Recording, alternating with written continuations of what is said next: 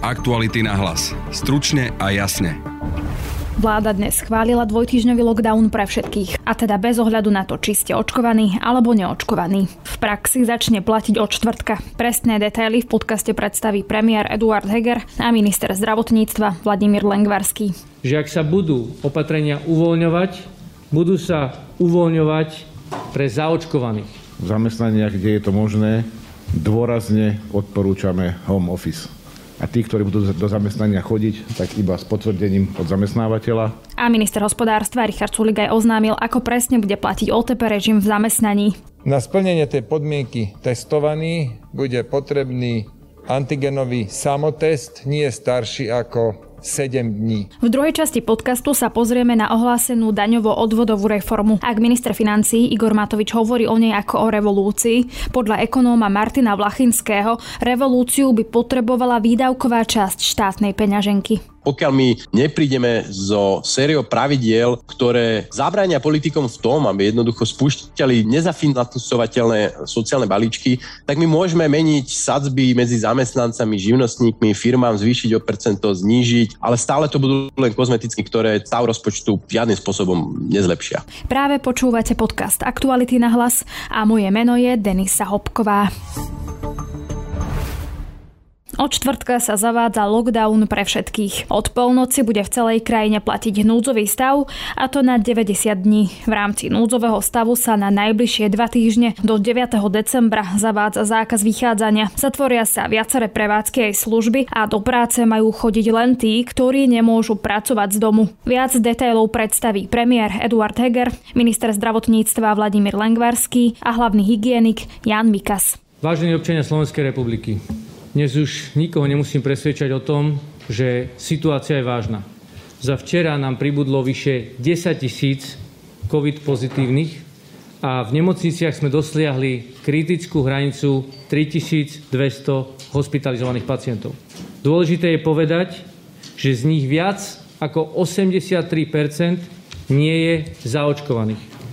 Schválili sme núdzový stav, ktorý bude v maximálnom rozpetí 90 dní. Začne platiť od dnešnej polnoci. Výnimky, ktoré budú platiť zo zákazu vychádzania, zavádzame na obdobie dvoch týždňov. Po desiatich dňoch prehodnotíme tú situáciu a na základe toho rozhodneme, čo sa bude diať ďalej. Či sa opatrenia predložia, alebo či sa uvoľnia. Ale chcem z tohto miesta povedať, že ak sa budú opatrenia uvoľňovať, budú sa uvoľňovať pre zaočkovaných. Ja by som v krátkosti e, možno komentoval tie výnimky, ktoré budú do zákazu vychádzania, za akým účelom a prečo boli navrhnuté tak, ako boli navrhnuté. Samozrejme sú to nákup nevyhnutných potrieb. V prílohe číslo 1 nájdete, ktoré máte asi pred sebou, zoznam esenciálnych obchodov. Ďalej sú to nevyhnutné služby, Samozrejme cesta do a zo zamestnania, pričom v zamestnaniach, kde je to možné, dôrazne odporúčame home office. A tí, ktorí budú do zamestnania chodiť, tak iba s potvrdením od zamestnávateľa.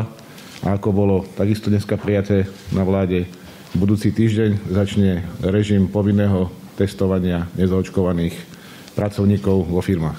Samozrejme, čo tiež výrazne podporujeme, je cesta tam a späť na očkovanie proti COVID-19 cesta do jaslí materských škôlok a škôl, pobyt v prírode v rámci okresu, pohreb blízkej osoby, uzavrajte manželstva, krst a podobne, cesta za účelom starostlivosti o blízku osobu, samozrejme zdravotná starostlivosť takisto neobmedzená, venčenie, starostlivosť hospodárske zvieratá, Hovoríte o tom, že ak sa budú uvoľňovať opatrenia, tak len pre zaočkovaných. Zaočkovaní sa v tomto prípade rovná aj prekonaní?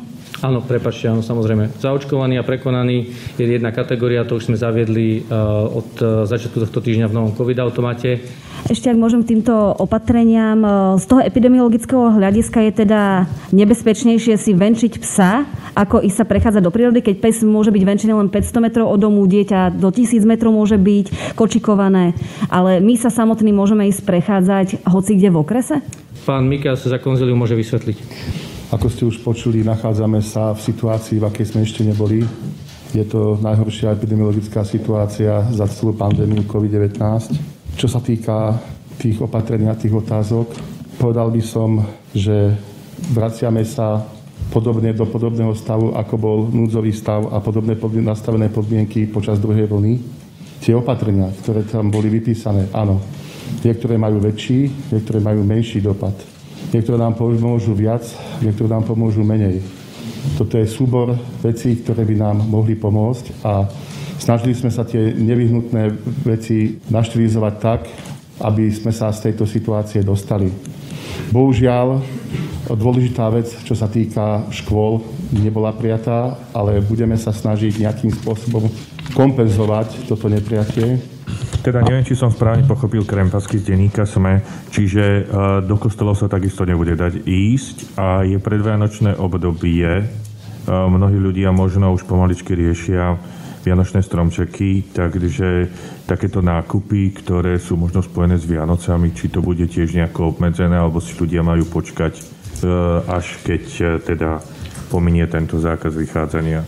Priatelia, my sme dnes v takej situácii, že potrebujeme všetko zastabilizovať, všetko ide bokom.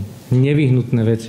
Mhm. Nevyhnutné veci. Ja tomu rozumiem. Mhm. A ja by som chcel potešiť moje deti kúpou stromčeku, jak to väčšinou robím začiatkom decembra.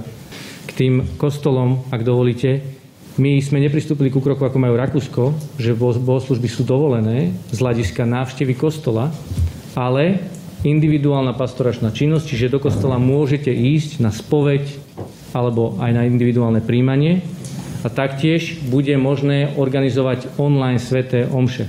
To je dôležité. Na to potrebujete istý počet ľudí, aby ste to zabezpečili, ten bude povolený. Dobrý, hĺbková aktuality. Odborníci sa zhodujú na tom, že e, v podstate lockdown by sme mali e, využiť aj na to, aby sme výrazne zvyšili zaočkovanosť, inak sa môžeme opäť dostať do tej istej situácie o nejakú dobu.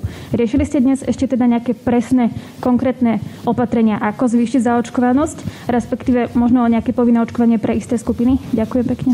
Áno, riešili. E, dokonca s odborníkmi konzultujeme veľmi intenzívne. Musím povedať, e, že pán minister asi, už oni spolu aj e, stále žijú, by som povedal, online. Dnes sme ich mali pripojených, čiže veľmi intenzívne sme sa na túto tému rozprávali a v konečnom sledku to, čo predstavil aj dnes pán minister financí, o čom budeme dnes večer ako koaličná rada rokovať, je ďalšie, e, ďalšie opatrenie, ktoré má pomôcť zvýšeniu zaočkovanosti. Treba si uvedomiť, tie čísla sú jednoduché. Keď si zoberiete, kto je hospitalizovaný vo väčšine a kto je najviac ohrozený a kto zomiera, je to skupina nad 60 rokov. To nie je iba na Slovensku, to je v Čechách, to je v Rakúsku. Samozrejme, preto je pre nás kľúčové, aby sme túto skupinu obyvateľstva príjmeli k tomu, že sa zaočkujú. A to je dôvod, prečo dnes sme tu. Ešte jedna praktická otázka. Medzi tými výnimkami je množstvo predajní, prevádzok, ktoré sú v obchodných centrách, v nákupných centrách. Čiže aký vlastne bude režim pre nákupné centra? To je veľmi jednoduché. Ak máme veľké obchodné domy alebo tzv. obchodné centrá, môžu byť otvorené iba nevyhnutné, respektíve esenciálne prevádzky.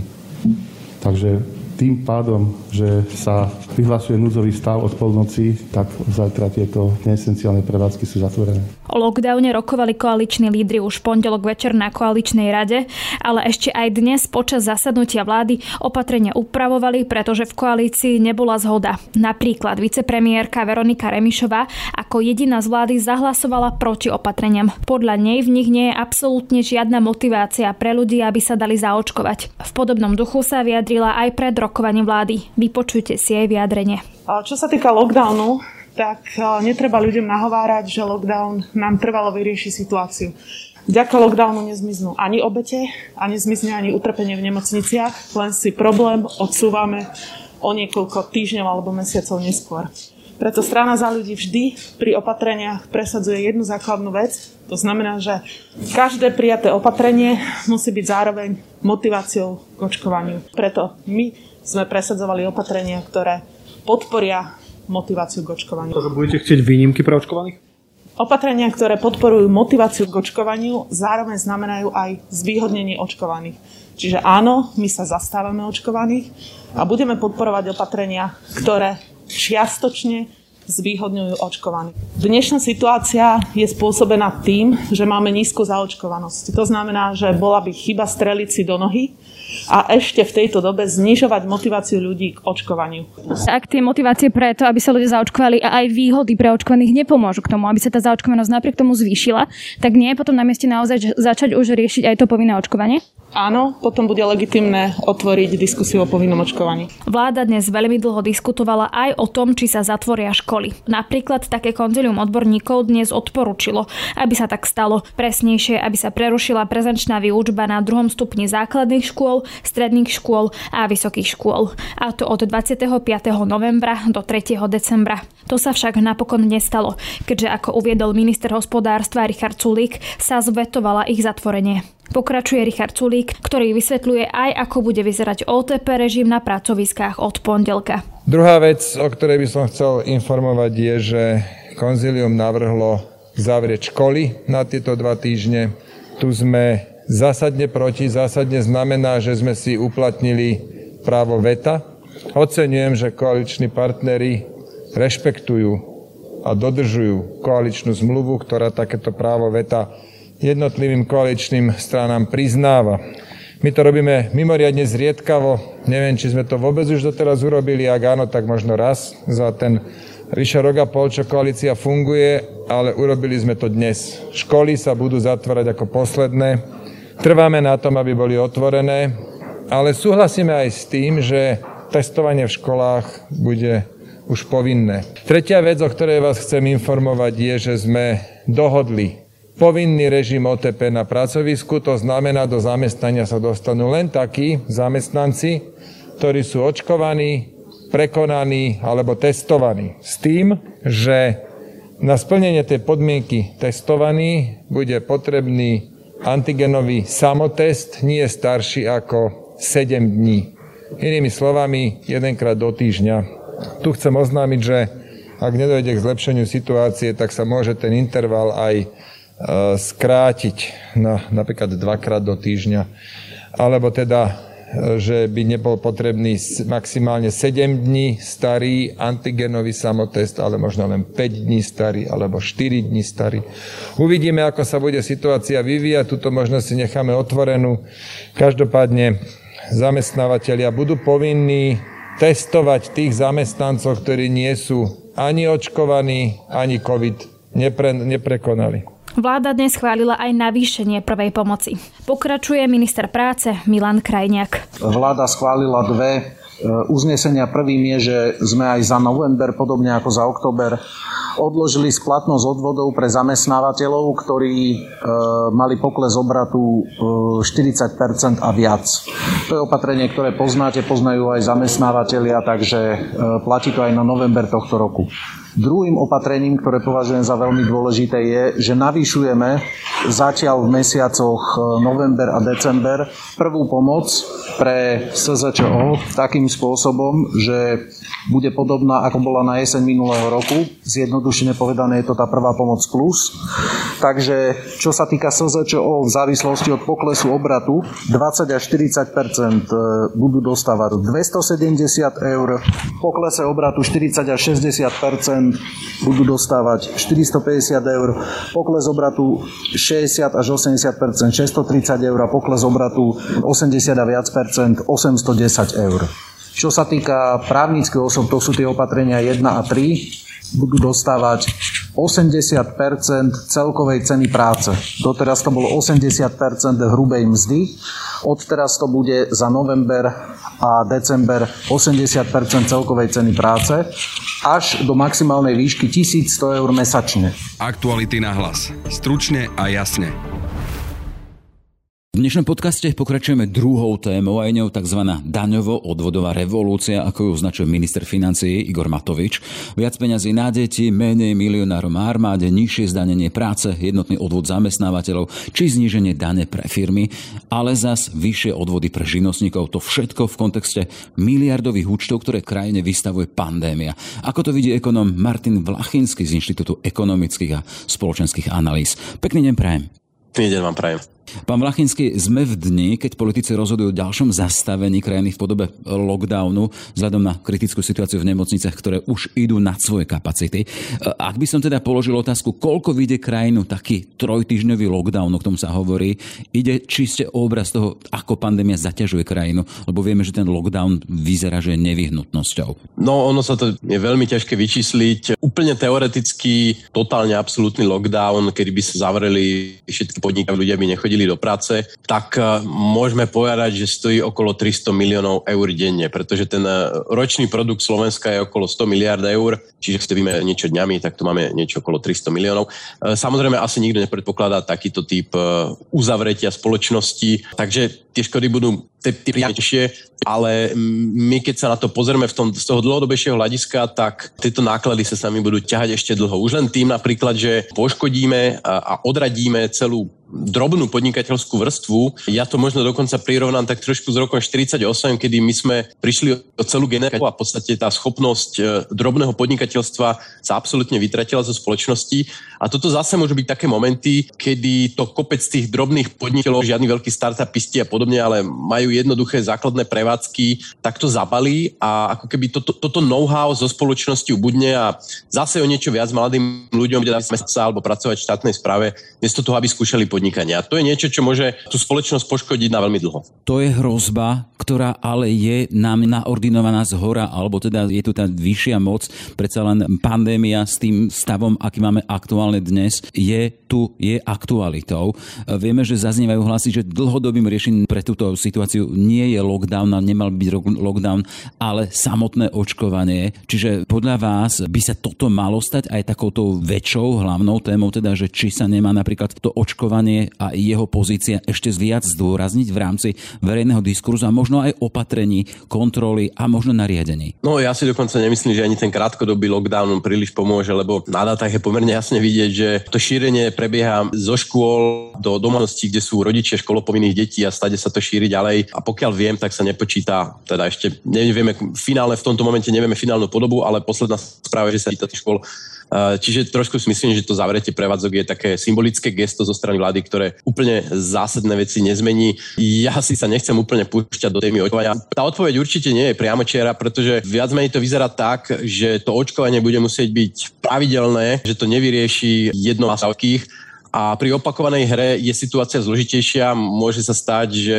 ak bude veľký odpor obyvateľov, tak jednoducho sa to prejaví na budúcich voľbách a vyhrajú E, sa postavia voči očkovaniu úplne, e, úplne chrbtom. Čiže tá odpoveď určite nie je jednoduchá. Ale poďme teda k tomu kontextu. Začali sme tou daňovo odvodovou revolúciou, ako nazýva minister financií, ale kontextujeme to situáciou, ktorou bola ohlásená a sme v situácii, keď máme naozaj vážnu situáciu tým, že tu rokuje a rozhoduje o lockdowne. Vidíme teda, že čo už nám doteraz naordinoval, aké diery v rozpočte, len za ten aktuálny rok v nejak vyše 6,5 miliardy, budúci rok je plán plánovaný deficit nejakých 5,5 miliardy eur. Z tohto pohľadu to ohlásené, či zníženie daní pre firmy na tých 19%, či potom nejak zrovnoprávnenie tých odvodov a fóriem zamestnania medzi zamestnancami a živnostníkmi, potom e, tie, tá masívna podpora pre rodiny s deťmi, vidíme tam teda, že na tej výdavkovej stránke má stať nejakú miliardu. Je to to, čo potrebuje aktuálne táto krajina? My venujeme veľkú pozornosť tejto daňovej reforme je tam veľa bodov, aj sociálneho balíčka, už neviem koľkatého. Pre mňa ale v princípe sa jedná o presúvanie miliónov medzi rôznymi daňovými kolonkami hore-dole. A áno, niektoré ako v podjednodušenia môžu mať priaznivý efekt, o niektorých si myslím, že skôr budú mať efekt nepriaznivý. Podľa mňa ale Slovensko v prvom rade potrebuje reformu výdavkov, nie reformu daňovú. Pretože ako menuje tá diera, ktorá sa v posledných rokoch už pred pandémiou, ale počas pandémie absolútnym spôsobom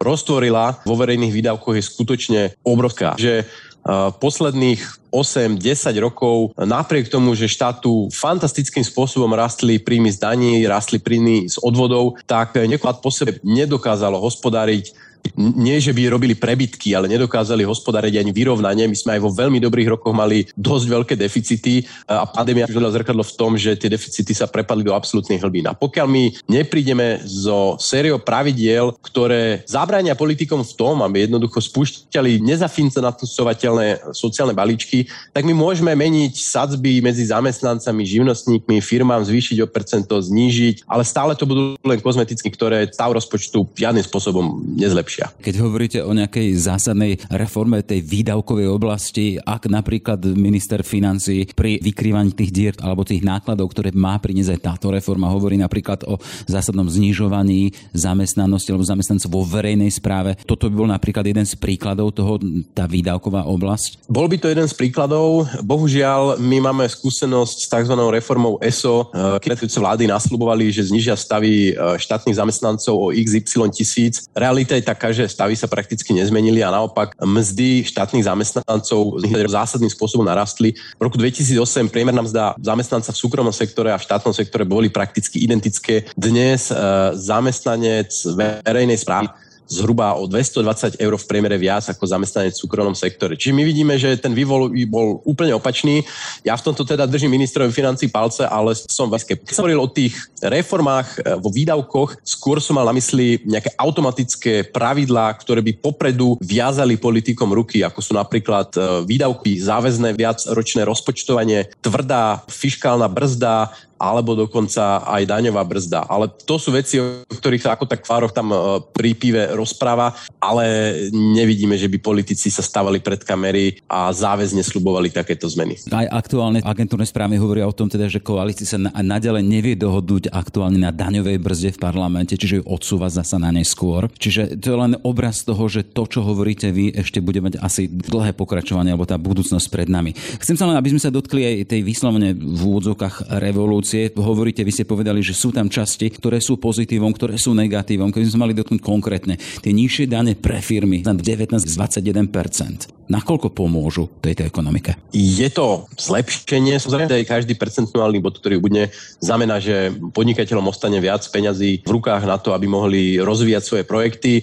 Na strane druhej, za prvé, pravdepodobne to znamená aj koniec tej 15-percentnej sadzby pre malé podniky, ktorým to zase naopak uškodí. Čiže ten finálny výsledok je síce nejaké zjednodušenie, ale bude čistý súčet. Zároveň platí, že keď sa pozrieme po okolitých štátoch, tak uh, tie idú s, so sadzbami týchto korporátnych daní častokrát odvážnejšie, typicky Maďarskom a uh, ak sa nemýlim 10% sadzbu. Čiže ani tých 19% nie je nejaké úžasné číslo, o ktorom by sa rozprávalo v Európe, že aké má Slovensku nízke dane. Ďalšia vec, zrovnoprávne fóriem zamestnávanie formou vyrovnania daňovo odvodného zaťaženia, zamestnávateľ 39% odvod, e, živnostníci, s čím počíta teraz minister, alebo hovorí, že by chcel paušálne 29% odvod od?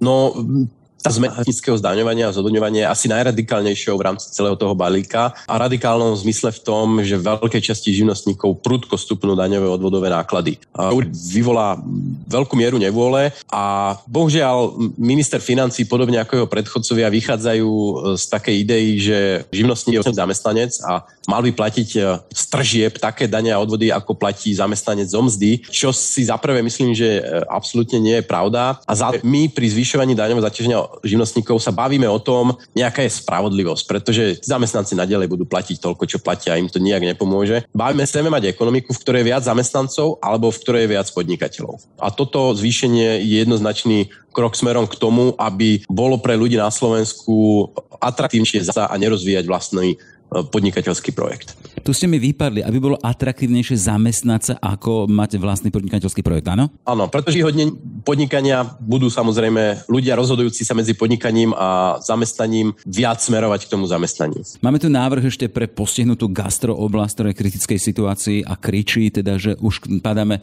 na kolena, zníži DPH na 10% versus ten krčach vody zadarmo. E, ako to hodnotíte?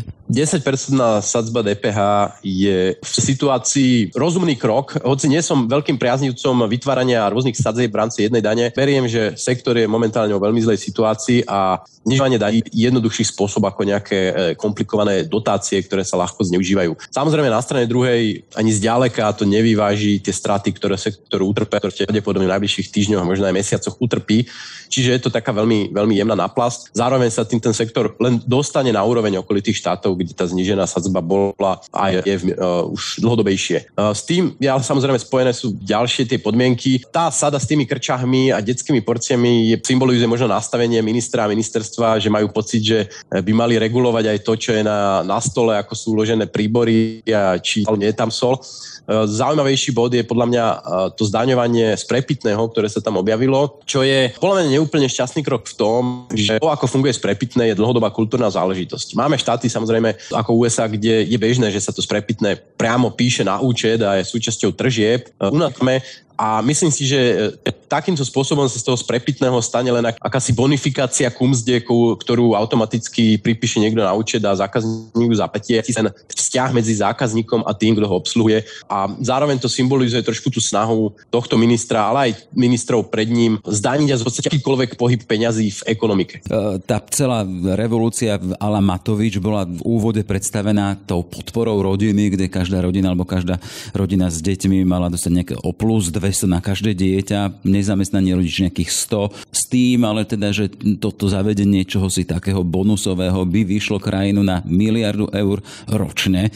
Chcem sa len spýtať, že e, v tej aktuálnej situácii, v ktorej sme aj vzhľadom na vzťahy v rámci tejto koalície, aké sú živé a v podstate problematické, vidíte, že táto reforma, e, táto v úvodzokách revolúcia Matovič má e, potenciál byť priechodná, alebo je to len výstrel, aha, niečo robíme, ale. No práve preto som spomínal, že má to prvky sociálneho balíčka a práve napríklad tejto zmen v úvodzovkách sú typickým sociálnym balíčkom, akých sme si tu odžili už niekoľko. A tie náklady sú skutočne veľmi vysoké, takže nie fanúšik toho najmä z dvoch dôvodov. A to sa týka celej sociálnej politiky na Slovensku. Poprvé, u nás riešime väčšinu sociálnych opatrení plošne. To znamená, všetci majú právo na prídavok od chudobných ľudí až po dobre platených manažérov a poslancov poslancov, čo samozrejme ekonomicky je absolútny nezmysel, pretože vy tým istým ľuďom zoberiete peniaze, preženete to cez, cez systém, cez sociálnu poisťovňu a podobne, kde sa tie peniaze samozrejme stratia na nákladoch, lebo musíte platiť úradníkov a do druhého vrecka vlastne tie isté vrátite. To nie je solidarita, to nedáva žiaden zmysel. To je prvý problém. Všetky takéto, keď už sa bavíme o takýchto prídavkoch, by mali byť nejakým spôsobom testované na príjem, aby ich dostávali tí, ktorých potrebujú. Keď všetci dostanú trocha, tak tí, ktorí najviac potrebujú, tak na nich už neostane. Čiže za prvé, sociálna politika by sa mala vyslovene sústrediť na uh, zraniť chudobných ľudí a podobne. Druhý problém je, že v momente, ako je zavedené takéto opatrenie, už ho nikto nikdy v budúcnosti nezruší. Kým uh, prepustiť 10 tisíc zamestnancov, že e, táto vláda by 10 tisíc štátnych zamestnancov prepustila, príde nová vláda a za rok sú naspäť. To je opatrenie, ktoré môže byť veľmi, veľmi dočasné. Na druhej strane, ako náhle sa zavedie nejaký prídavok, toho týka, v budúcnosti, ktorý príde a zruší ho. To je niečo, čo je takmer nezrušiteľné. Je to výdavok, ktorý bude zabetonovaný v tom rozpočte a nie, že najbližší rok, ale najbližších 10-15 rokov bude vysávať z toho rozpočtu zdroje a bude zhoršovať uh, naše verejné financie a bude zvyšovať zadlžovanie tejto krajiny. Čiže, ako sme hovorili v úvode, to zásadné, čo by mala táto vláda urobiť, nejakým spôsobom zaviazať seba a svojich nasledovníkov na výdavkovej strane. To považujem za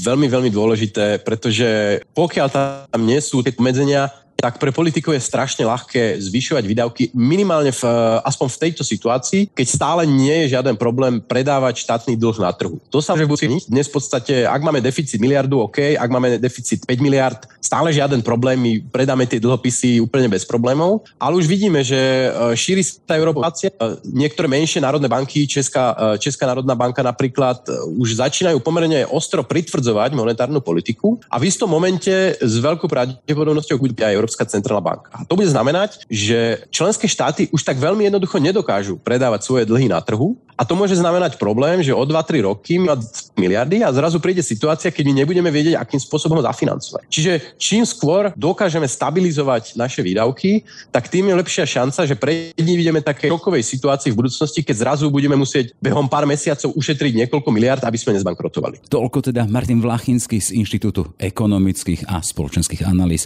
Ďakujem veľmi pekne všetko dobré. Ja ďakujem za pozvanie a pekný deň. No a to je z dnešného podcastu všetko. Viac našich podcastov nájdete na webe Aktuality.sk a v podcastových aplikáciách. Na dnešnom podcaste spolupracovali Adam Oleš, Matej Ohrablo a Jaroslav Barborák. Od mikrofónu sa lúči Denisa Hopková. Aktuality na hlas. Stručne a jasne.